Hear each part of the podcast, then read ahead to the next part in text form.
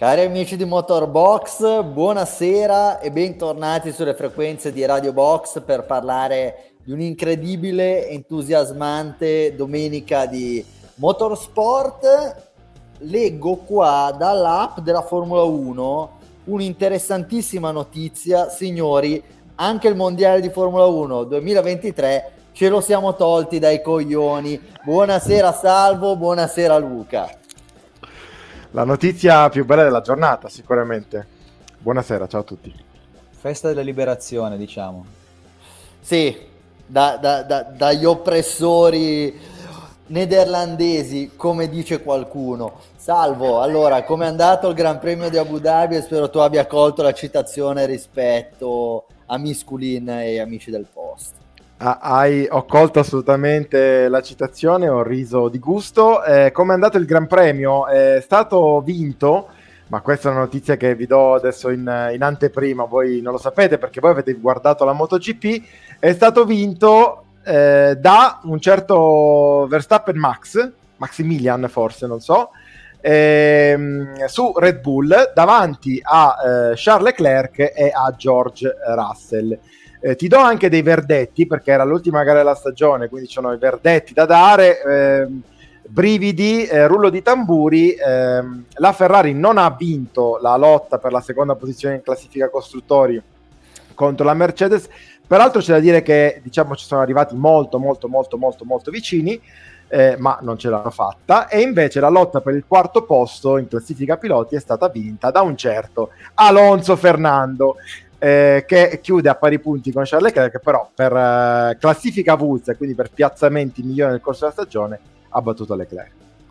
Tra l'altro sbaglio o con un altro sorpasso all'ultimo giro incredibile, quindi diciamo che entrambi negli ultimi giri si sono dati battaglia per recuperare posizioni, perdere posizioni, giochi di squadra, giochi con piloti di altre squadre, alla fine però Fernando Alonso ce l'ha fatta e ecco, vediamo che Salvo sembra avere qualche problema di illuminazione in questo momento, ehm, però no, diciamo che la, la, la, grandissima, la, grandissima, stagione di Fernando Alonso eh, si conclude ai margini del podio, però veramente stratosferico, vero MVP di questo Mondiale 2023. Allora, Salvo, facciamo partire la sigla e poi così diamo il via alla nostra puntata 22.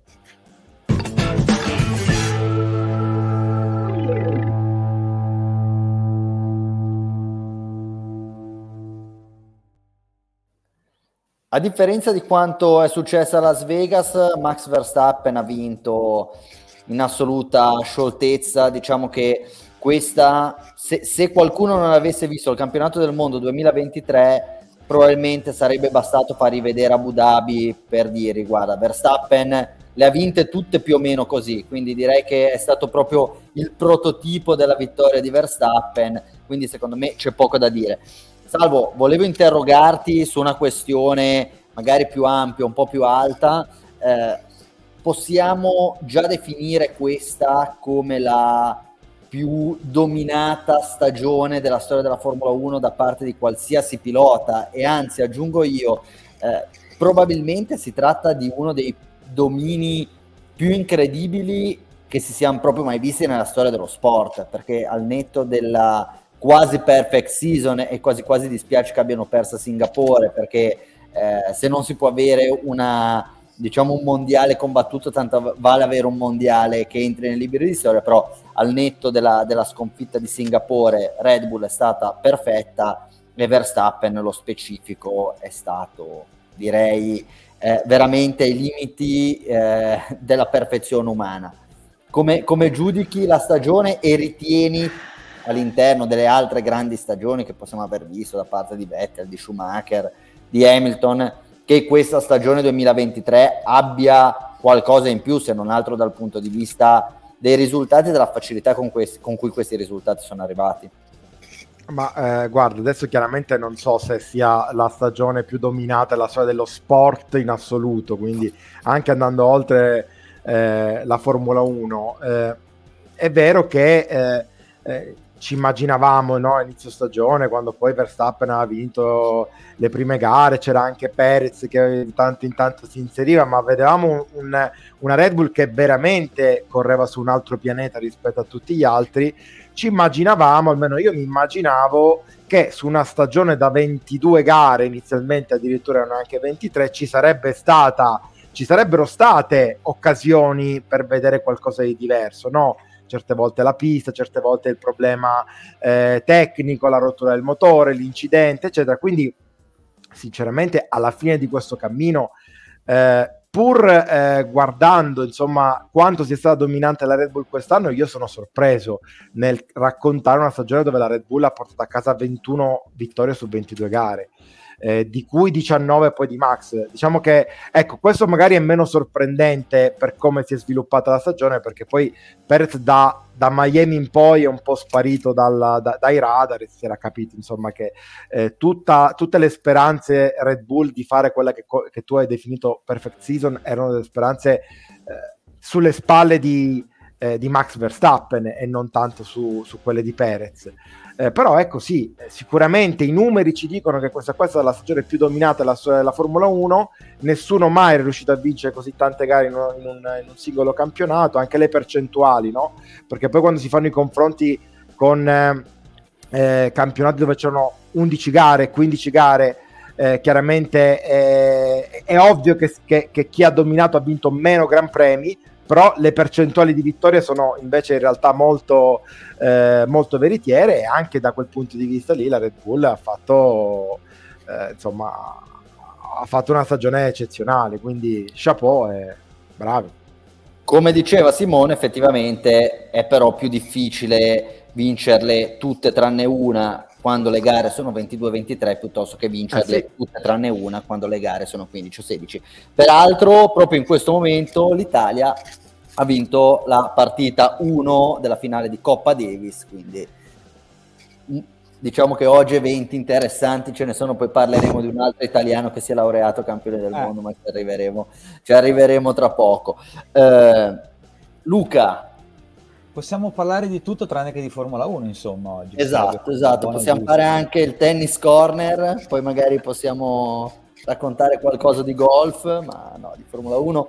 Eh, se, ti tocca, ti tocca e quindi eh, questa Red Bull francamente ci ha stupito, ma te cosa, cosa ti ha stupito di più di questa squadra eh, nel corso di questa stagione?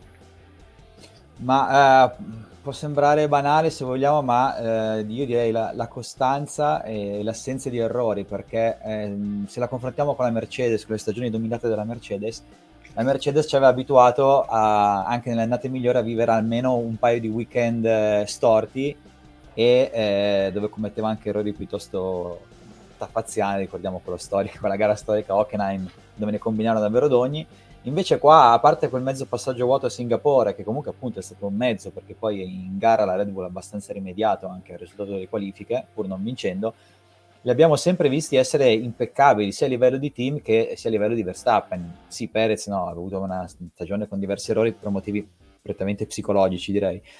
Però la coppiata Verstappen-Red Bull veramente una costanza di rendimento, cioè mai mollare, mai distrarsi, mai un calo di, di concentrazione pur potendo avere un vantaggio così grande fin da subito e in tutte le, le gare praticamente. Quindi, cioè, da questo punto di vista, sono, secondo me la cosa che, più da ammirare della loro stagione. Ecco.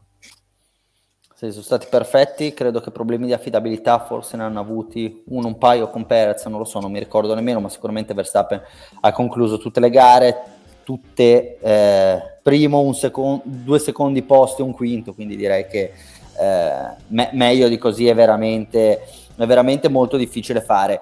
Chi comunque ha fatto un passo in avanti rispetto all'anno scorso, anche se poi eh, diciamo non è, non è, così evidente, eh, è stata Mercedes che passa dal terzo posto dell'anno scorso con grandi difficoltà a un secondo posto quest'anno. Poi probabilmente i punti di distacco rispetto al primo credo che siano più o meno tanto uguali. Ora no, non ho controllato, o forse l'anno scorso per assurdo eh, stati, erano più vicini eh, a Red Bull rispetto a quanto non lo siano quest'anno, però tanto si portano a casa al secondo posto e oggi salvo in una gara in cui è del tutto, del tutto mancato Lewis Hamilton, eh, George Russell ha portato a Momento di volta particolare per Mercedes, se non in rarissime occasioni non si sono mai dimostrati come la seconda forza in pista, perché prima c'era Aston Martin, c'è stata Ferrari, c'è stata McLaren, ma di nuovo loro magari sono riusciti a mettere più o meno, a tenere tutto più o meno insieme lungo il corso di tutta la stagione, quindi poi di fatto commettendo meno errori degli altri, essendo più o meno in quelle posizioni nel corso di tutta la stagione, sono riusciti a chiudere secondi. Sì, effettivamente è un po' eh, sì, un, una stranezza se vogliamo, no? Eh, il fatto che mm, penso che la Mercedes sia stata davvero la macchina che meno di tutte è stata seconda forza nelle varie, eh, nelle varie tappe singole, no? Prese sing- singolarmente Mercedes raramente ha avuto la, la, seconda macchina in pista, forse ce l'ha avuta ehm, in Messico recentemente, ma poi eh, probabilmente forse anche ad Austin, però è vero che eh, spesso abbiamo avuto la McLaren, a inizio stagione era costantemente la Aston Martin, in altre situazioni è stata eh, la Ferrari, peraltro la Ferrari è stata l'unica che è riuscita a, a, a battere Red Bull, quindi poi se vogliamo eh, torneranno a casa con questo piccolo risultato parziale. Ehm, è vero, è vero quello, quello che dici tu. Ehm, però è anche vero che eh, nel complesso mh, la Mercedes forse si è fatta preferire per essere stata comunque la squadra vuoi per le prestazioni dei piloti, vuoi perché comunque la macchina, pur non essendo eccezionale, è stata quella che tendenzialmente non ha avuto dei weekend disastrosi come invece è capitato un po' a tutti gli altri, eh, è riuscita a difendere questo, questo secondo posto. Non so quanto sia meritato poi eh, se guardiamo le gare, un po' il discorso che si fa quando eh, qualcuno vince un campionato vincendo poche gare, no? Eh, Come è successo in Formula 2. Eh, esatto, Purcer poi alla fine vince il campionato ma eh, eh, andando a vincere soltanto una gara, una gara nello specifico. È, è, un po' la domanda che, che, che, uno si fa in queste situazioni: è, è meritato, non è meritato? Non lo so, però effettivamente poi sai, il merito probabilmente ce lo danno le classifiche, ce lo danno i punti che vengono assegnati, quindi eh, loro in effetti eh, sono lì e quindi bravi. Ma sai cosa? Che noi partiamo per quanto, sempre... Per quanto, scusami, ti posso dire, io immagino che nonostante poi ci sia stata questa eh, narrazione, eh, prima del, del via hanno pure intervistato insieme Toto Wolf e, e Vasser, quelli di Sky, e, e hanno un po' battibeccato su questa lotta al secondo posto, le, Leclerc via, via radio, diceva ah ma cosa possiamo fare per... È una cosa che comunque non veramente conta poco. Eh. Cioè, eh, domanda, voi vi ricordate chi è arrivato secondo in classifica costruttori nel 2010, nel 2008, nel 2005? È una cosa che non, non, non conta nulla. Non... Per cui... Due cose, probabilmente col regolamento attuale per un top team, mm. considerando anche il budget cap, è meglio arrivare terzi che secondi perché si possono comprare tutto tranne le ore in galleria e fondamentalmente non credo che per Ferrari Mercedes col tipo di sponsor che hanno, col tipo di situazione economica che hanno, sia un problema perdere quei 5-10 milioni e credo che invece avere più ore in galleria del vento è qualcosa che d'altra parte loro monite- monit- monetizzerebbero, scusate non mi veniva la parola, molto volentieri andando a pagare quello che è la discrepanza, il gap che c'è tra il premio in denaro tra il secondo e il terzo posto. È chiaro, per le persone che ci lavorano... Te, però non ti dimenticare, come, come sicuramente non ti dimentichi, ma è giusto che lo diciamo, che eh, anche lì le differenze sono minime. D'altronde eh, quest'anno la Red Bull non soltanto aveva meno ore perché aveva vinto l'anno scorso, ma aveva pure la penalità eh, per il budget cap. Eppure non mi pare che abbiano pagato in maniera così, così negativa questa, questa, questa penalità severa. No? Quindi insomma. Va bene, no, però diciamo che poco cambia. Sì. Ti stavo dando ragione, po- poco cambia. Sì, sì, sì, sì. Eh, forse può cambiare per le persone che ci lavorano, bisogna anche capire se magari ci sono dei bonus per i piloti, per i meccanici, in caso arrivassero secondi, piuttosto che terze, quindi quello sicuramente può essere, può essere estremamente, estremamente interessante per loro, però secondo me noi partiamo sempre da un concetto un po' fuorviante, cioè spesso le cose si allineano ma non sempre così. Noi non guardiamo la classifica per capire chi è più bravo degli altri, noi guardiamo la classifica per capire chi ha vinto. Poi può vincere anche uno che non è più bravo degli altri, secondo me questa è la cosa interessante. Quindi non è che dalle classifiche noi dobbiamo trarre una verità assoluta. Mercedes è migliore di Ferrari e di, di McLaren? Boh, sì, no, chi se ne frega, però sono stati più bravi di loro e visto come costituito il regolamento di Formula 1 e su 22-23 gare, si sono fatti preferire di poco, ma si sono fatti preferire, quindi eh, bravi loro. Eh, Luca, quello che noi l'anno scorso abbiamo dato quasi per assodato, no? che Mercedes eh, riuscisse a fare sempre bene o comunque ottenere buoni risultati anche per via della coppia di piloti migliori, così era stato detto spesse volte l'anno scorso. Quest'anno, secondo me, non è così vero perché sia Russell che Hamilton hanno avuto tantissimi passaggi a vuoto, quindi eh, mentre l'anno scorso Mercedes era molto meno performante, i piloti spesso hanno messo le pezze, quest'anno sembra proprio che i piloti abbiano fatto molti errori, molti passaggi a vuoto nelle ultime due gare. Hamilton eh, non è stato eccezionale, anche Russell ha commesso tantissimi errori, sono andati a sbattere in Qatar. Quindi, come giudichi la, la stagione di, di, di, Hamilton e Russell e ritieni che eh, arrivare così a ridosso di Ferrari o comunque rischiare di perdere il secondo posto da Ferrari sia dovuto principalmente a, a un po' di, di, disattenzione dei piloti nel corso della stagione. Ma sì, loro sono stati indubbiamente tutt'altro che impeccabili in diverse occasioni e questo considerando il loro valore eh, di base sulla carta sicuramente è un motivo di, di, di richiamo diciamo, per quella che è stata loro, la loro stagione. Mm, sul tutto non bisogna anche calcolare quanto può pesare comunque questa macchina arrivata inizio anno ancora senza le pance, poi hanno aggiunto le pance, è stato un po' un rattoppo e probabilmente anche loro si sono dovuti un po' adeguare al comportamento della vettura, tanto che poche settimane fa Hamilton ha detto di nuovo che non vedeva l'ora di, di pensionarla, di non volerla più guidare perché insomma era stato tutt'altro che piacevole. Quindi i piloti hanno sicuramente delle colpe nei risultati finali della Mercedes, ehm, però il team diciamo che ci ha messo molto del suo, da una parte insistendo ancora per i primi mesi con il progetto eh, delle Zero Sidepod che non aveva dato grossi risultati lo scorso anno, e dall'altra anche poi con una condotta non impeccabile sia a livello strategico che eh, nel lavoro al box, nelle soste, che anche lì non sono stati più quella macchina invincibile che erano qualche anno fa. E quindi un po' tutto il team Mercedes secondo me deve fare un po' un punto a situazione e cercare di, di, di, tornare un po' a quello che era prima di questo biennio. Yes, chi eh, forse ha fatto un passo di lato, ma diciamo questo era l'anno 0 meno 1 per loro, è stato Ferrari, che comunque ragazzi chiedo a voi ma farà intervenire prima Luca sull'argomento già che finora ha sempre parlato per terzo eh, mi sembra che Ferrari quantomeno nel corso della stagione abbia trovato un metodo e la squadra sia quantomeno da un punto di vista organizzativo, di chiarezza di idee, molto più avanti rispetto alla squadra dell'anno scorso.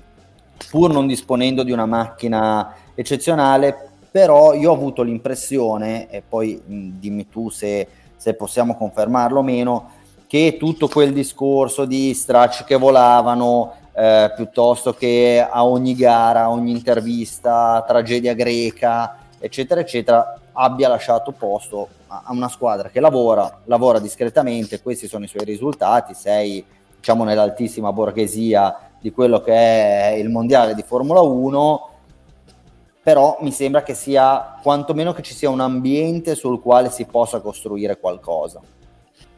Sì, ehm, la sensazione è questa, anche Leclerc alla fine nel team radio dopo la bandiera scacchi comunque già si è presentato con quel casco per ringraziare tutti quelli che lavorano in Ferrari, poi è, ha dato un messaggio molto motivazionale alla squadra, insomma sembrano crederci che l'anno prossimo possa andare meglio, sembra che questa rivoluzione guidata da Vasseur con il cambio di tante figure chiave stia portando dei risultati perché comunque in questa ultima parte di stagione abbiamo visto tanti buoni risultati, eh, pole position, la vittoria di Sainz a Singapore e la Ferrari è stata più che altro punita da degli episodi un po' anche particolari, diciamo, solo per rimanere gli ultimi weekend eh, abbiamo visto il tombino che ha preso Sainz a Las Vegas, il, il problema che ha avuto Leclerc nel giro di formazione in Brasile, la squalifica di Austin, sono tanti punti che col di poi sarebbero ad esempio serviti per battere la Mercedes. Quindi eh, è una Ferrari che finisce l'anno diciamo comunque in crescita e anche questo weekend di, di Leclerc che è riuscito a fare secondo, il secondo tempo in qualifica, arrivare secondo in gara, eh, tende a dimostrarlo.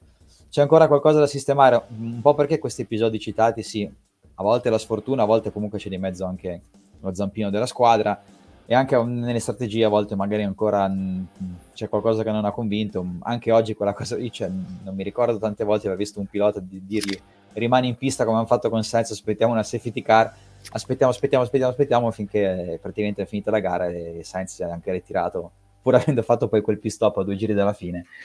Quindi c'è ancora qualcosa che non convince del tutto, però i progressi mh, ci sono e, e diciamo che hanno ecco, ok, mancato quel secondo posto, ma hanno finito l'anno in crescendo ed è un buon modo per approcciarsi al 2024.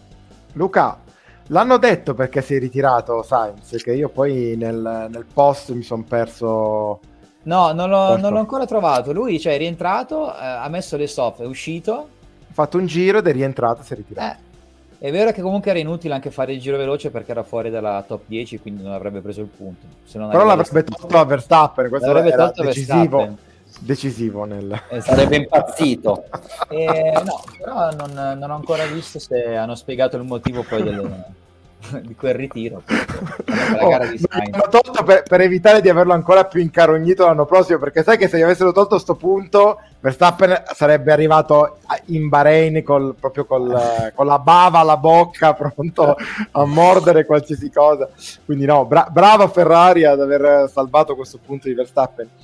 Eh, no, la cosa che volevo aggiungere io è che adesso chiaramente andare a memoria si fa tendenzialmente poi si sbaglia sempre, c'è il rischio sempre di prendere delle cantonate, però a me pare che dal, escludendo il 2010, dove mi pare che la Ferrari fosse partita non benissimo e avesse concluso la stagione con una macchina degna, diciamo comunque all'altezza della lotta per il titolo, ehm, saranno quasi 15 anni, 13 anni, 12 anni che eh, la macchina che arriva da Abu Dhabi o comunque a fine stagione non è più competitiva di quella eh, a inizio anno, in valore chiaramente assoluto rapportato ai, ai rivali, cioè la Ferrari relativo, a crescere... non assoluto.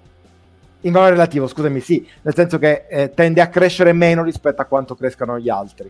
Eh, quest'anno possiamo dirlo senza timore di smentita che la Ferrari eh, che avevamo nelle prime gare, addirittura in alcune, in alcune situazioni la Ferrari era qui quarta forza in pista, e quando la McLaren è cominciata a migliorare era anche quinta forza in pista. Eh, penso che abbia chiuso mh, mm, in maniera convincente da seconda forza in pista, almeno nel, guardando le ultimissime eh, gare, guardando le pole position che ha fatto Leclerc, insomma eh, il finale di stagione è stato convincente, per quanto appunto come detto prima la Red Bull ha fatto un altro sport, Verstappen ha fatto un altro sport. Eh, quindi questo qua secondo me è un dato quantomeno incoraggiante in vista del prossimo campionato. Basterà ad avere una Ferrari già competitiva a inizio anno, boh, anche perché eh, non dobbiamo dimenticare una cosa, che eh, ci, ci, si poteva aspettare che, visto il flop di inizio stagione, la Ferrari crescesse. Cioè, difficile peggiorare rispetto a quanto... Eh, rispetto a quella SF23 che abbiamo visto in Bahrain, eh, a Jeddah e prime, nella prima metà del campionato. Ecco. Ma sai che non sono così d'accordo con te su questo, cioè è facile peggiorare in Formula 1. E l'abbiamo visto quella macchina lì, facile peggiorare. Beh, però non, o meglio, non necessariamente era scontato che loro migliorassero al punto tale magari di mettersi dietro Mercedes, di mettersi dietro Aston Martin, eccetera, eccetera. Quindi e anche quando McLaren è tornata e sembrava chiaramente la seconda forza, loro sono comunque riusciti a trovare qualcosa nelle ultime gare. Quindi secondo me no, non era per niente scontato che loro riuscissero a far meglio degli altri, perché a macchina data nel corso della stagione hanno fatto meglio degli altri. e che tu chiaramente riesci a rimontare in questo modo e poi nelle ultime gare secondo me hanno anche un po' ricucito il gap per quanto sia possibile con Red Bull. Quindi secondo me Ferrari tutto sommato quest'anno ha fatto un buon lavoro. Ora sarà interessante capire dove partiranno l'anno prossimo perché bravi, eri la terza, la quarta, la quinta macchina in pista per larghi tratti della stagione e hai finito secondo me nell'ultimo diciamo quinto di stagione come probabilmente la seconda, la seconda macchina più performante però l'anno prossimo devi ripartire più o meno dove sei adesso, se non meglio, proprio per riuscire poi a fare quell'ulteriore passo che ti consenta di vincere le gare o comunque di poter stare vicino a Red Bull in classifica per larghi tratti del campionato, ecco, di rimanere quantomeno a, una, diciamo, a un pacchetto di modifiche, a un pacchetto di aggiornamenti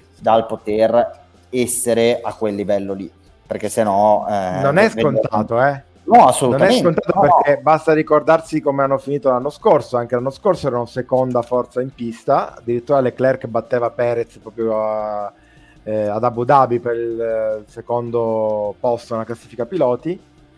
E abbiamo visto poi che cosa è successo in Bahrain, per cui non è affatto scontato. Se, non è affatto scontato, no, no, però diciamo che già alla fine dell'anno scorso noi stavamo vedendo una traiettoria di un certo tipo e ora il trend è diametralmente opposto. Poi sappiamo che avere un buon trend a fine stagione vuol dire il giusto perché magari McLaren, Mercedes, eccetera, eccetera, ha, hanno destinato tut- maggiore attenzione all'anno prossimo, poi tutto quello che provi quest'anno non necessariamente ti porta un vantaggio nella stagione successiva, però diciamo che ecco, possono andare in vacanza secondo me con un minimo di, di, tranquillità in più rispetto all'anno scorso. L'anno scorso sono arrivati secondi con Leclerc vice campione del mondo, quest'anno arrivano terzi con il miglior eh, pilota che è Leclerc, quinto in classifica, eppure secondo me ne escono meglio quest'anno rispetto all'anno scorso.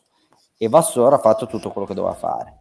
Ha tagliato i rami secchi, ha mandato a casa un sacco di gente che era lì da anni, McKees, Rosato e molti altri, ha ricostruito il team come lo voleva lui quindi ora avrà effettivamente l'onore e l'onere di giocarsela con i suoi uomini, con le sue idee, con i suoi mezzi, però diciamo che il primo anno di Vasseur secondo me è estremamente positivo perché tutto quello che poteva fare lui secondo me l'ha fatto abbastanza bene e poi la bontà della macchina a inizio stagione non dipendeva da quello che era un lavoro che aveva condotto il manager francese. Quindi direi che tutto sommato Ferrari conclude quest'anno, come hai detto te, probabilmente nella, nella miglior posizione possibile degli ultimi dieci anni almeno. Quindi bene così. Ecco.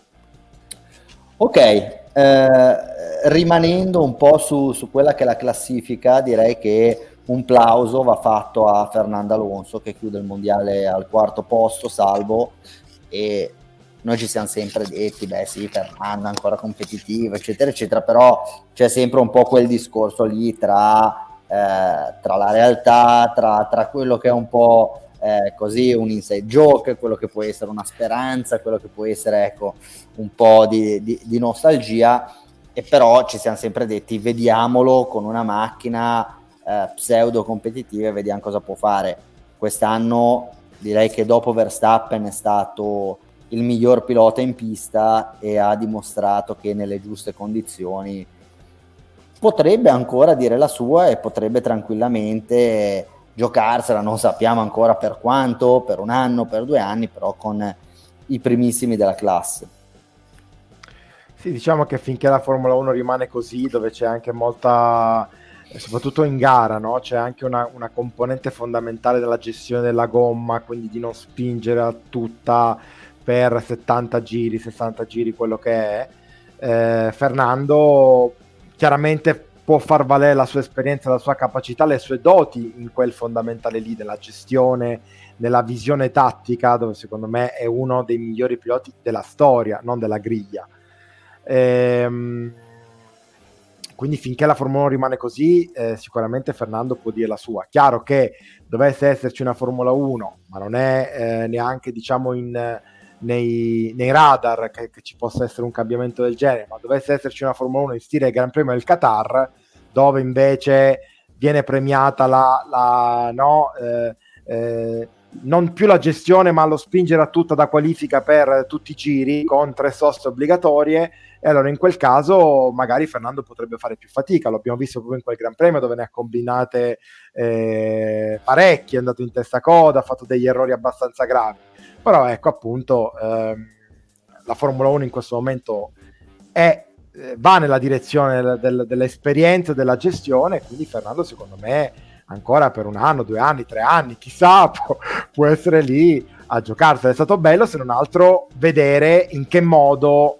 eh, è riuscito certe volte, adesso io dirò una parola forte, però um, secondo me è perfettamente centrata, è riuscito proprio a insegnare, eh, a insegnare guida, no? a insegnare come si guida, cioè mi è, ce l'abbiamo ancora negli occhi la, il finale di gara di, di Interlagos con Perez, no? Eh, poi oggi chiaramente è stato meno, meno, incisivo, ma non sempre si ha la macchina appunto per, per lottare a quei livelli lì, però assolutamente Fernando è un, un bene che, che, che, la Formula 1 secondo me fa, fa bene a, tener, a, tenersi stretta in questo momento. E Luca, c'è da dire che anche Aston però ha fatto un lavoro eccezionale perché l'anno scorso erano praticamente fanalino di coda poi, vabbè, a parte l'evidente upgrade, ora non, non lo voglio dire per eh, così ragioni di, di Stato, ma eh, al netto del, dell'evidente upgrade, no, vabbè, eh, di, di, cambiare Sebastian no, no, Vettel, sta, sta. Nonostante, eh, nonostante fosse più giovane, però era un pilota chiaramente già pensionato da un paio d'anni con Fernando Alonso, però al netto di questo eh, Aston ha fatto un lavoro pazzesco e si sono presentati facendo un passo in avanti che erano anni che non vedevamo in Formula 1. Quindi bene, eh, però ti chiedo, hanno dato tutto quello che vanno da dare o tu pensi che effettivamente questo sia un anno su cui ricostruire piuttosto che un anno in cui tutto è andato bene, si sono fatti, non so, una decina di podi, e però questo è un po' il diciamo, il massimo che possono raggiungere in Formula 1? Beh, sicuramente l'obiettivo di Stroll Senior è quello di portare la squadra a lottare costantemente per le prime posizioni, come era avvenuto nei primi Gran Premi dell'anno loro forse quest'anno hanno un po' pagato lo scotto di essere per la prima volta lì e si sono persi con lo sviluppo, l'hanno detto anche loro, hanno commesso degli errori negli aggiornamenti portati e, e infatti hanno avuto quel lungo periodo di appannamento da dopo la sosta estiva, diciamo, sosta, o dall'estate più o meno, fino a queste ultime gare dove hanno un po' rialzato la testa e quanto basta appunto almeno per eh, portarsi a casa il quarto posto di Alonso, visto che tre costruttori comunque sono scivolati dal secondo al quinto posto. Eh, sarà curioso capire eh, l'anno prossimo come si presenteranno e, e cosa riusciranno a fare perché mm, quando sono stati in seconda forza dall'inizio dell'anno contemporaneamente Ferrari e Mercedes e McLaren erano, non erano al, al livello che le abbiamo viste poi nel proseguo del campionato. Quindi per loro si, fa, si farà molto difficile e mh, mm, sarà interessante capire se potranno essere anche loro mh, mm, nella lotta lì o, sare- o gli aspetto un futuro un po' diciamo da Alpine con squadre che hanno un buon budget però alla fine rimangono nel limbo non sono tra le, tra squadre che lottano sempre dietro ma non sono neppure tra le squadre che lottano per le posizioni di vertice. E, e capire se questa situazione quest'anno hanno avuto, sono partiti hanno avuto questo grande entusiasmo i podi e tutto quindi anche Alonso è stato tranquillo contento e tutto sappiamo che quando poi la macchina non va lui tende a mostrare il suo malessere abbiamo visto anche oggi quando si lamentava che la Aston Martin era nettamente una macchina più lenta sul dritto non ha mancato di farlo notare quindi insomma però era vero, eh, non è che ha detto una fesseria. No, no, beh, come quando diceva GP2 Engine era vero, però sai, insomma, dirlo proprio così sapendo che ti sentono tutti non è mai bellissimo se sei chi butta la grana, insomma, ecco. Però ecco, tra l'altro io, eh, qua poi è anche un po' un discorso di chi gode di buona e di cattiva stampa. Eh, se noi leggiamo la classifica, io mh, mm, così mh, mm, pensato sì, loro hanno perso il costruttore, il, quarto posto, eh, però in realtà hanno perso il, il quarto posto dei costruttori per soli 22 punti da McLaren. E di fatto sia Alonso che Lando Norris hanno fatto più del doppio dei punti del compagno e al netto del fatto che Alonso e Norris hanno chiuso 206-205, la differenza tra Oscar Piastri nono e Lance Stroll decimo è, è, è quasi minima, cioè minima. Stiamo parlando di una ventina di punti eh, e, e, francamente se mi avessero detto ora, se, senza guardare la classifica, che la differenza tra Piastri e Stroll fosse così piccola, io probabilmente non ci avrei, eh, non, non ci avrei creduto. Quindi, eh, di nuovo, probabilmente abbiamo un Piastri che, vabbè, al primo anno ha fatto molto bene, però gode di ottima stampa rispetto a uno Stroll che sicuramente ha fatto una stagione non positiva, però forse viene giudicato in maniera fin troppo severa. Le ha prese da Alonso, le ha prese molto male, però diciamo che insieme a Piastri e a Sergio Perez è uno di quei piloti che si prende dal compagno praticamente, eh, prende diciamo dai, dal compagno quasi la metà dei punti. E, non c'è convinto eh, con questa difesa di Stroll? No, no, no, no, non lo stavo difendendo, però stavo dicendo che leggendo la classifica effettivamente è uno di quei dati che se ci avessero chiesto qual era la differenza, almeno me, ma avessero chiesto qual era la differenza di punti tra i due, ti avrei detto almeno 50 punti, in realtà sono, sono soltanto una ventina. E peraltro Stroll mi sembra che nell'ultima parte di stagione sia salvo un po' rinato, eh, ha un po' risistemato le cose e anche oggi fondamentalmente ha fatto più o meno quello che doveva fare, nel senso Alonso arriva settimo, tu arrivi decimo, secondo me ci può stare. Eh, Tra l'altro anche con una, con una, differenza importante nella posizione di partenza, perché Alonso era davanti e lui invece è stato eliminato in Q2 se non sbaglio. Comunque sì, in generale eh, Stroll si è, si è, un po' messo a posto nelle ultime gare, ma ho avuto un po' l'impressione che proprio quando non c'era più niente da, da giocare lui si sia un attimino calmato, no? si sia, non, abbia smesso forse di mettersi addosso troppa pressione non so se se la mette lui, se gliela mettono a casa a cena col papà. Ehm, però è, è vero che, che, che, ultimamente è andato, è andato meglio. Io mh, rimango sempre lo stesso avviso, perché poi è facile no? parlare di Stroll male come mm. il pilota che è raccomandato, è figlio di papà, è lì per però se poi vedi i risultati che ha fatto in Formula 1 non, parliamo mai dell'ultimo degli stronzi, cioè, comunque parliamo di un pilota che eh, tendenzialmente ha diritto di cittadinanza in Formula 1. Eh, poi sicuramente non sarà il più talentuoso, però è un pilota che nelle categorie giovanili ha vinto quando doveva vincere, cioè ha fatto una pole position in Formula 1 che non è, lo sappiamo, eh, una cosa facilissima.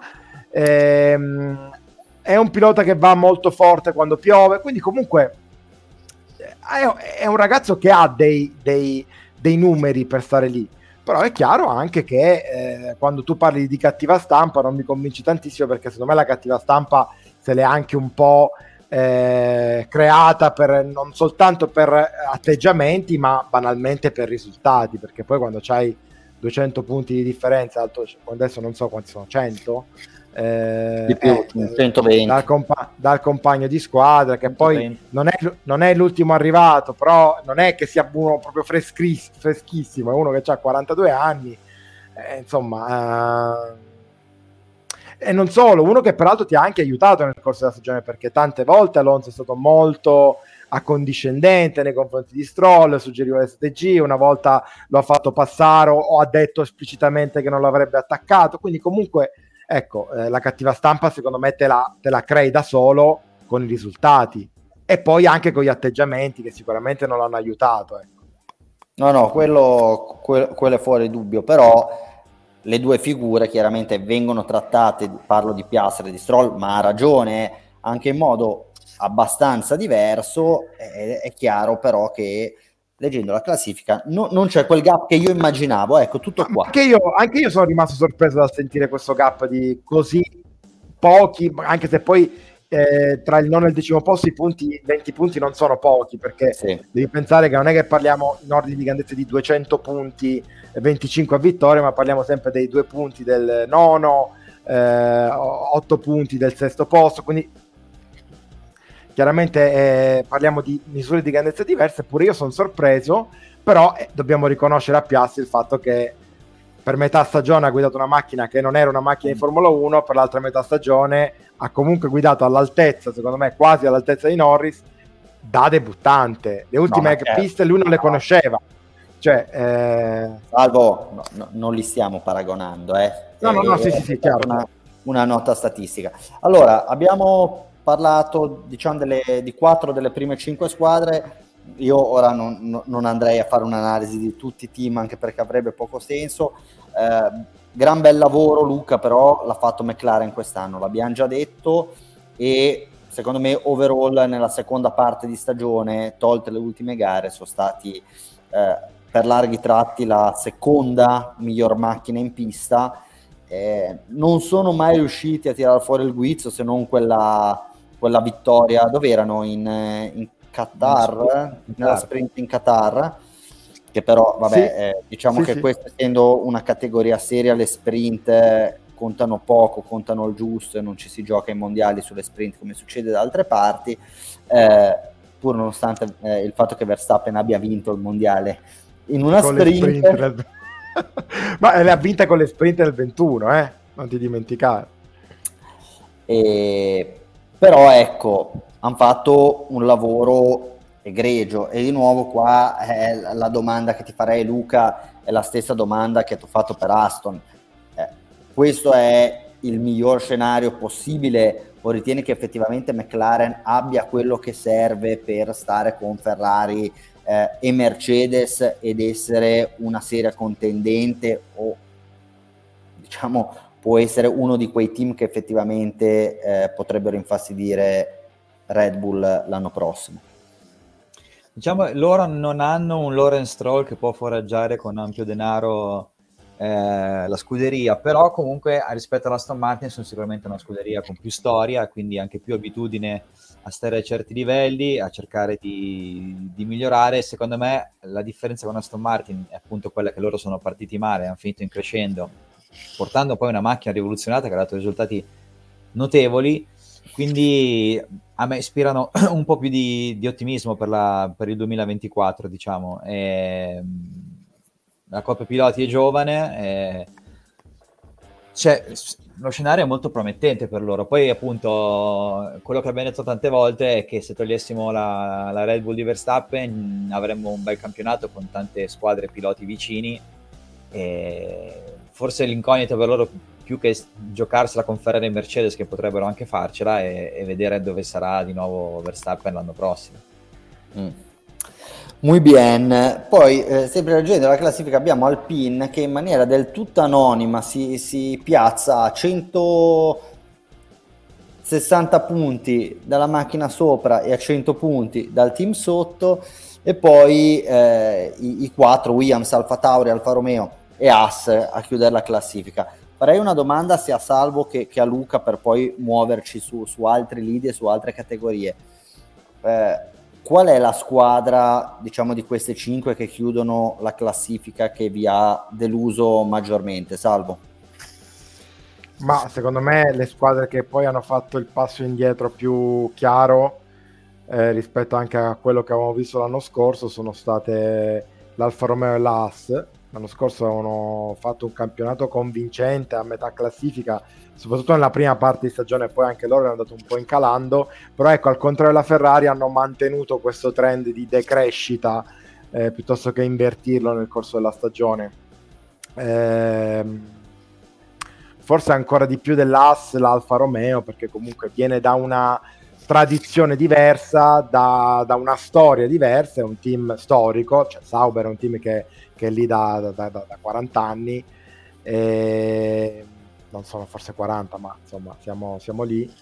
E... Ed ecco, sì, sicuramente è un peccato vederli in questa situazione così deficitaria. È chiaro che questo qui era un anno di transizione, come sarà anche il prossimo e come sarà anche il prossimo ancora, però già secondo me dal prossimo anno col cambio di denominazione tornerà a chiamarsi Sauber, eccetera, Audi avrà magari anche un po' più interesse a iniziare a investire un po' nella, nella crescita del team anche eh, a breve termine, non soltanto in ottica 2026. Sappiamo che già eh, Audi è ehm, azionista di minoranza del team, diventerà sempre più azionista, eh, cioè nel senso che acquisterà sempre più quote, ammesso che questo programma, progetto eh, continui su quella su quella strada, su, quel, su quell'idea lì, sull'idea iniziale. però ecco, eh, secondo me già dal prossimo anno potremo vedere qualcosa di diverso. Sono poi molto molto deluso dalla prestazione di Bottas in generale, perché insomma è vero che nessuno di noi pensava che Bottas eh, fosse un campione del mondo mancato, lo abbiamo visto negli anni di, di Mercedes, no? Eh, però eh, nessuno di noi probabilmente si aspettava di averlo così vicino a Guan Yu che forse allora è un pilota un po' più forte di quello che ci aspettavamo, probabilmente, eh, però comunque c'è troppa poca differenza per giustificare la differenza di, di ingaggio tra i due. Mm. Considerando che uno porta 10 milioni, l'altro costa 10 milioni, la differenza di ingaggio probabilmente 20 milioni e no, eh. Eh, sono abbastanza d'accordo con te.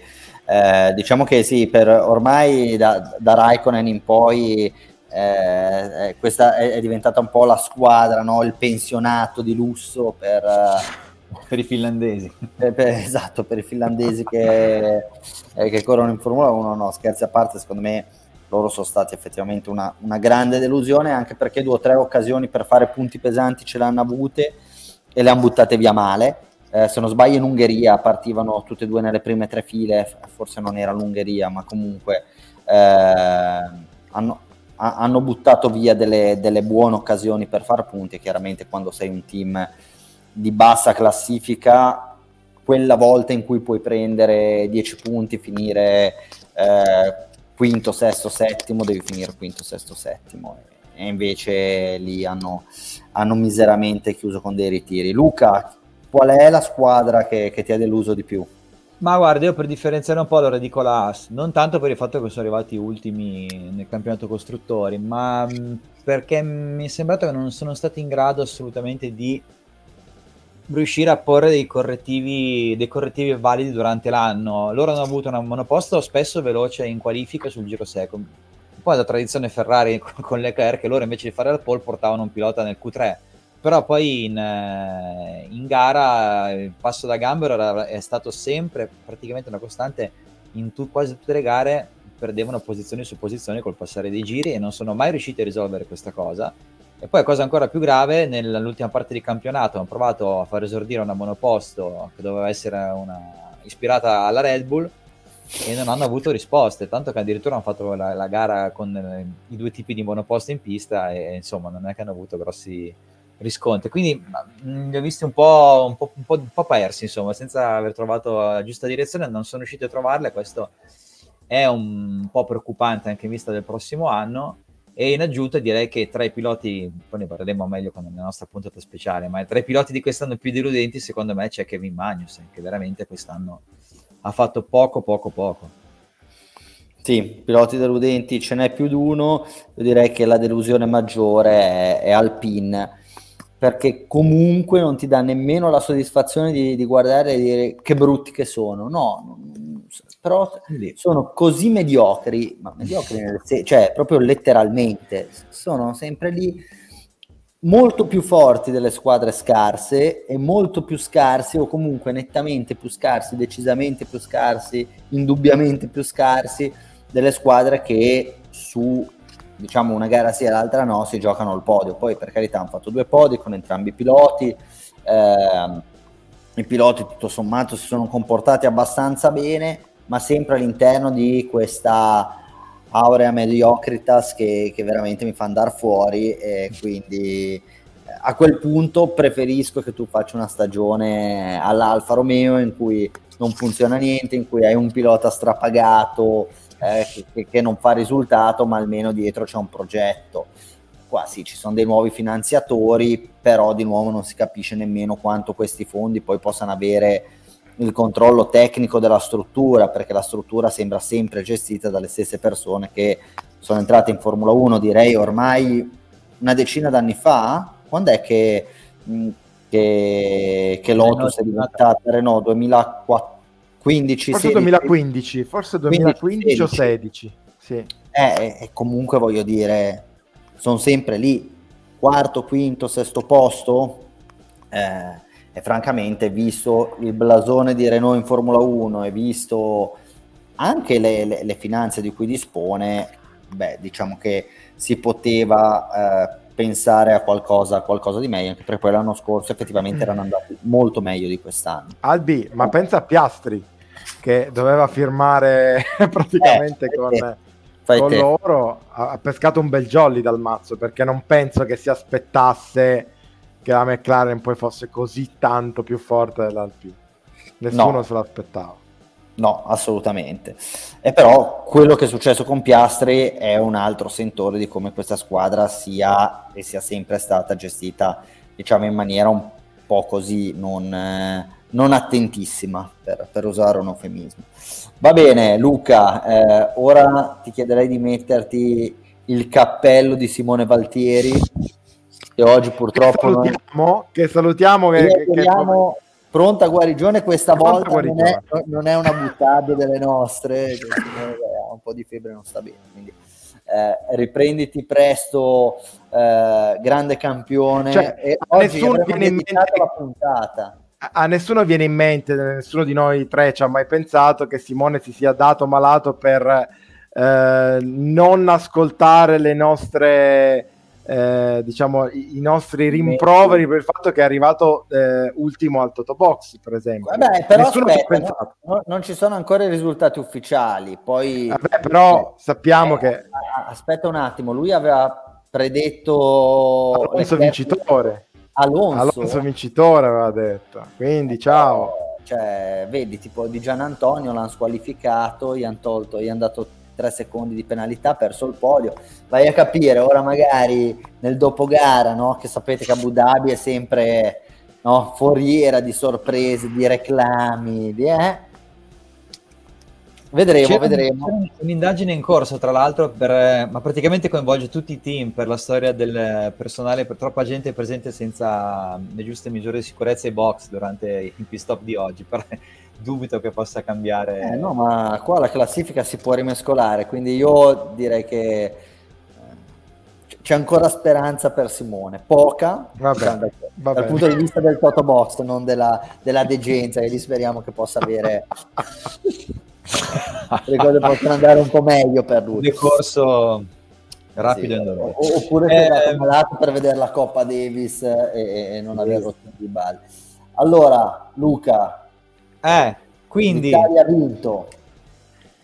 Dove non può la Ferrari, possono la Ducati e Pecco Bagnaia, che per il secondo anno consecutivo si portano a casa il titolo di campione del mondo della MotoGP.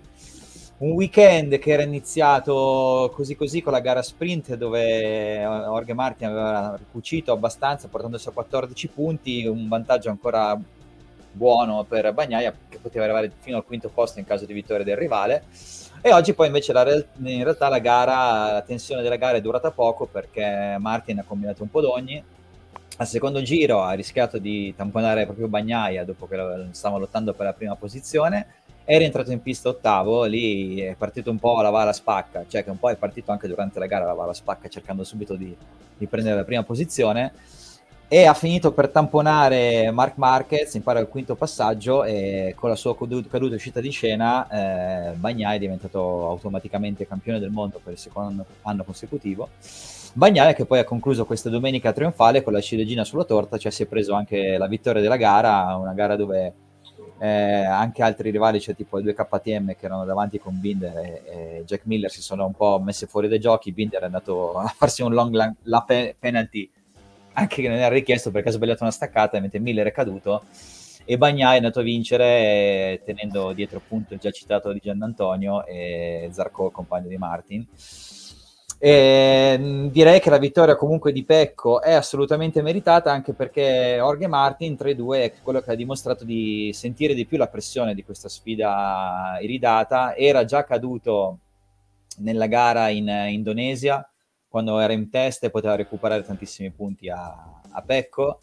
E forse tu lo avrebbe passato con quel risultato quindi va pagato questo già davanti o comunque c'è stato un momento in eh. cui Martina è stato davanti sì ma in quella gara lì mi pare forse allungava addirittura se fosse. comunque era un risultato molto importante anche dal punto di vista psicologico ha sbagliato un po' quel primo se vuoi match point tra virgolette e poi oggi è crollato definitivamente sotto la pressione mentre Pecco che quest'anno aveva un compito più difficile dello scorso anno quando si era presentato a Valencia e gli bastava un quattordicesimo posto per battere Quartararo.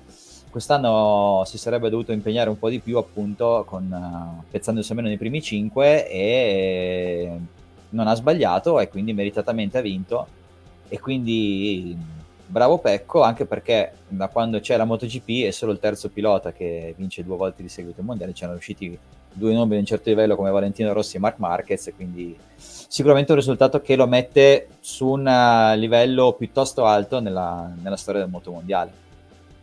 Sì, negli ultimi anni, diciamo dall'infortunio di Marquez in poi, ci siamo sempre domandati chi sarebbe potuto diventare il nuovo punto di riferimento. Ci sono i Quartararo, i Mir, eh, i Martin. Eh, più piloti hanno provato in qualche misura a prendere quel tipo di ruolo. Secondo me, oggi Bagnaia possiamo dire che è il punto di riferimento della MotoGP. Poi magari siamo anche in una fase storica in cui il punto di riferimento non è un punto di riferimento così irraggiungibile per gli altri, però secondo me nelle ultime due stagioni ha dimostrato di essere probabilmente il miglior pilota in griglia, poi per carità eh, tante volte Martin è riuscito a stargli davanti, in alcune occasioni Quartararo quando ha la moto può aver dimostrato di avere qualcosa di più, però nel complesso ha fatto il suo, l'ha fatto molto bene secondo me specialmente, questa è una cosa particolare, nei momenti di grande tensione, nei momenti in cui veramente non deve sbagliare, lui non sbaglia e vince. Eh, lo vedo più in difficoltà e questo ce lo siamo già detti, quando magari se la può prendere con calma, ad amministrare, ha la moto migliore, ha tanti punti da gestire, lì ha sempre fatto errori. Quando l'anno scorso si è trovata a dover vincere una gara dopo l'altra per ricucire su Quartararo e vincere il titolo, l'ha fatto Quest'anno, quando si è trovato in difficoltà, ha ripreso a vincere, ha smesso di cadere e quindi direi che è stato molto bravo e direi ha vinto, ha vinto con merito. Poi, sì. eh, di nuovo, non è ancora, anche di nuovo a livello di percezione, eh, non voglio dire un Rossi o un Marquez, ma eh, uno Stoner, un Lorenzo, un pilota di questo tipo qua, Vediamo nei prossimi anni, vediamo se continuerà a vincere, vediamo se eh, l'anno prossimo Marquez, essendo in Ducati, darà un benchmark diverso, però eh, più che vincere il mondiale due anni di seguito non è che tu possa fare. Salvo.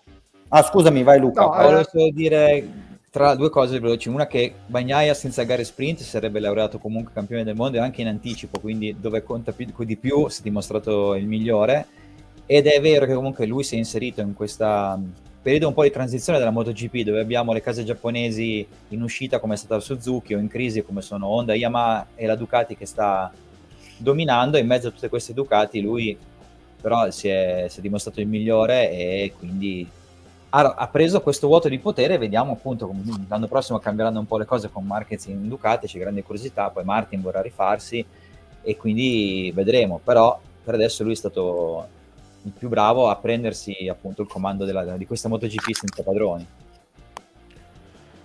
Um, no, io ragionavo su una cosa. È vero che sicuramente eh, Bagnaia a livello di percezione, di immagine, non ci dà, almeno allora, parlo per me, non mi dà eh, quell'impressione di essere un pilota molto molto molto molto forte come appunto in passato è stato Rossi, è stato Marquez eh, o anche appunto Stoner e, e, Lorenzo, per citare due nomi un po' meno vincenti rispetto ai primi due. Um, però, um, ecco, la cosa che, che, che, vorrei capire, quindi più, più che una, una, riflessione, una domanda eh, che vi faccio, eh, è come è stato possibile poi di fatto che questo mondiale si sia improvvisamente aperto, nel senso che a metà stagione, eh, mi ricordo che un po' eh, il, il, concetto, no? il ragionamento che facevano un po' tutti gli appassionati di motori era porca miseria, quest'anno non c'è una che sia una lotta, una, uno che sia un campionato tirato fino alla fine. Invece poi si è arrivati praticamente a vedere un, finale di mondiale di MotoGP che si è chiuso non all'ultima curva ma quasi, quindi da questo punto di vista qui eh, secondo me eh, bisognerà riflettere su, eh, su, su, Martin, sulla crescita che ha avuto Martin nella seconda parte dell'anno, a un certo punto ha cominciato a inanellare una vittoria dopo l'altra, sì, poi direte poi più nelle sprint che nelle gare vere, però è diventato un fattore importante. E, e poi per invece per l'anno prossimo eh, l'altro ragionamento da fare sarà sicuramente molto interessante da vedere E come Bagnaia, da bicampione del mondo in carica, fronteggerà da un lato, secondo me, la minaccia del suo compagno di squadra, Bastianini, al quale quest'anno ne sono successe di tutti i colori, ma eh, appunto secondo me l'anno prossimo tornerà a essere un fattore. E, e poi soprattutto eh, Mark Marquez che correrà con la, non con la stessa moto, ma, ma quasi. Sì, sicuro. Eh, poi ci sarà Jorge Martin che io mi aspetto nelle, Martin, cioè. nelle, prime gare dell'anno prossimo che sia effettivamente forse l'uomo da battere perché quello che ha più da dimostrare è quello che oggi francamente gente che ha perso mondiali chiaramente ne, ne vediamo tutti gli anni. Era da tanto che non vedevo un, un pilota di moto di macchine. Perdere un mondiale in maniera proprio così boh, sciatta così, eh, oggi ha, ha, corso proprio male e, e, e, fondamentalmente ha commesso un errore gravissimo che avrebbe potuto anche avere delle conseguenze un po' più serie perché Marquez l'ha, l'ha buttato giù, boh, non lo so, probabilmente senza frenare, senza fare la curva, comunque no, non è stato sicuramente un bel modo per chiudere il mondiale, però l'anno prossimo ce lo aspettiamo, io me lo aspetto super competitivo dall'inizio c'è da dire che queste moto però sono moto molto diverse rispetto a quelle di alcuni anni fa. Tutti cadono e tutti cadono molto di più. Cioè, ora non ho una statistica sotto mano, però vedendo le gare l'impressione che ci siano molti più incidenti, molte più cadute. Tra l'altro ho letto di una statistica che quest'anno non si è corso nemmeno un gran premio avendo sulla griglia tutti i piloti, diciamo, ufficiali. Quindi ci si rende conto del fatto che sono mezzi estremamente complicati da guidare, mezzi estremamente difficili da gestire e quindi di nuovo un po' come il tiro da tre nel basket non mette a riparo nessun vantaggio perché lo riesce a ricucire in maniera abbastanza rapida, così queste moto eh, sono così complicate da guidare che possono prevedere, a differenza di quello che abbiamo visto in Formula 1 dove tutti finiscono praticamente sempre tutte le gare, qua lo zero tu lo devi mettere, lo devi mettere in conto e, e, quindi quando prendi 2, 3, 4 zeri di fila o comunque nel corso di 5-6 gare a quel punto lì il mondiale si riapre. Secondo me poi un fattore importante che ha avuto il suo peso è, è questa incognita anche delle gomme fornite da Michelin che a volte non sono non sono all'altezza, lo abbiamo visto in maniera clamorosa nella penultima gara in Qatar, dove prima nella sprint è stato Bagnaia a pagarne le conseguenze, poi nella gara principale è stato soprattutto Martin a pagare tantissimo le conseguenze di questo problema. E sicuramente in un mondiale vedere che le gomme possono avere questo peso sui risultati dei piloti e de- delle moto è... non è una cosa assolutamente positiva. Poi in più c'è anche questa, questa gestione delle, delle pressioni irregolari delle gomme, che è quella che ha portato alla penalizzazione oggi di, di Gian Antonio, che è un altro aspetto che può anche avere esiti pesanti sulla conquista del, sulla lotta per il, per il campionato, quindi sono degli aspetti un po' che dovrebbero essere messi a posto da, da Dorna per i prossimi anni. Ecco, eh, poi Dorn e Liberty si dovrebbero anche mettere un attimo d'accordo su quando fare partire le gare. Oggi è stata una cosa imbarazzante. Cioè, mh, l'ultima gara del mondiale di Formula 1 che te la devi guardare magari con l'audio spento, fare zapping eh, tenere sul pad eh, una roba, sul telefono i tempi della Formula 1, sulla tele, vedere Abu Dhabi, cioè è stato proprio sgradevole. Dico, mettetevi d'accordo, fate partire la Formula 1 un'ora prima, fate partire le moto mezz'ora dopo, eh, poi chiaramente eh, a Valencia, in Spagna, si, si deve correre a quell'ora lì, però provate magari a far partire le moto alle 2, la Formula 1 alle 3, non sarebbe cambiato un granché, sarebbe stata una, una, bella domenica, anche perché poi la Formula 1 parte sempre alle 3, sì, si sarebbe perso un po' il tramonto su Abu Dhabi, ma voglio dire, eh, ragazzi, ce ne saremmo fatti sicuramente una ragione. Ok. Allora, sì, su questa cosa sì. devo ringraziare che la Formula 1 non aveva nulla da dire oggi di particolare, perché se ci fossimo certo. trovati come nel 2021... No però ti posso dire, secondo me, se la Formula 1 avesse avuto qualcosa da dire in particolare, ho l'impressione che la MotoGP si sarebbe spostata. Cioè, eh, la, la, la, vedo un po' come una presa di posizione da parte della MotoGP, come dire, ma noi questa volta siamo noi ad avere qualcosa da dire. Sappiamo che la Formula 1 tendenzialmente da questo punto di vista è molto così, no? Che non si, non si sposta, no? Noi siamo la Formula 1 e voi non siete nessuno, no? Ehm, quindi avendo un po' il coltello alla parte del manico, secondo me è stata stavolta un po' Dorna a forzare, a forzare la mano. Questa è la mia personalissima percezione perché in altre occasioni di clash tra gare, mi ricordo una volta mi pare Silverstone era in concomitanza con qualcosa delle moto, eccetera, la, le moto sono sempre spostate, sono sempre partite un'ora prima rispetto alla Formula 1. Però, sempre. Posso dirti una cosa, l'errore a monte, l'errore, l'errore a monte è far coincidere i calendari in questo modo, eh, sa, sa, e, e, non è la prima volta che i, i, i weekend di Formula 1 e di moto coincidono. Poi è chiaro, finché tu correvi eh, 16 gare di, gare di Formula 1 è un conto, e se si incrociano Giappone e Stati Uniti anzi meglio, ti svegli al mattino, ti vedi una gara, la sera prima di andare a dormire te ne guardi un'altra. Se non fai il lavoro eh, che facciamo noi va benissimo, però ecco così l'ultima gara del mondiale parlano lo stesso weekend considerando che comunque c'è tanta gente che lavora sia su Formula 1 che su MotoGP, non è probabilmente la cosa più rispettosa che o più intelligente, mettiamola così, che dorme. No, Formula poi 1. alla luce anche del fatto che quest'anno tendenzialmente la Formula 1 e la MotoGP sono finite anche presto, eh, perché eh, 2021, se vi ricordate, hanno finito il 12 dicembre. dicembre 8, no, vabbè, però quello dicembre. lì è un anno particolare. Eh. È un anno particolare. Eh. Per, per, carità, però l'anno prossimo finiremo di nuovo lì eh, a dicembre inoltrato. Quindi, quello. visto che finisce il 26 dicembre, uno dei, il 26 novembre, uno dei due poteva serenamente spostarsi al weekend successivo. Sì. Tipo la Formula 1 che... Tipo la Formula 1 che settimana scorsa correva a Las Vegas eh. ha fatto fare un, un, uno spostamento devastante a tutti quelli che, hanno, che, che erano lì al seguito del, del circo. Che tra l'altro faranno anche l'anno prossimo, eh, perché Las Vegas aprirà il trittico finale, quindi Nuova Las Vegas poi andranno in, Qatar, in Qatar ad Abu Dhabi, quindi arriveranno, arriveremo pure noi alla fine devastati da questa stagione da 24 Gran Premi. Ah, Va bene, allora, non abbiamo i risultati del eh, Toto Box anche perché vogliamo che vengano consolidati e che le classifiche vengano vidimate dalla Federazione Internazionale dell'Automobile, quindi eh, vogliamo essere, chiameremo Parigi e gli chiederemo signori, a Place de la Concorde è, è, confermato? E quindi poi a quel punto lì eh, vi, vi sapremo dire chi ha vinto, ma soprattutto chi ha perso.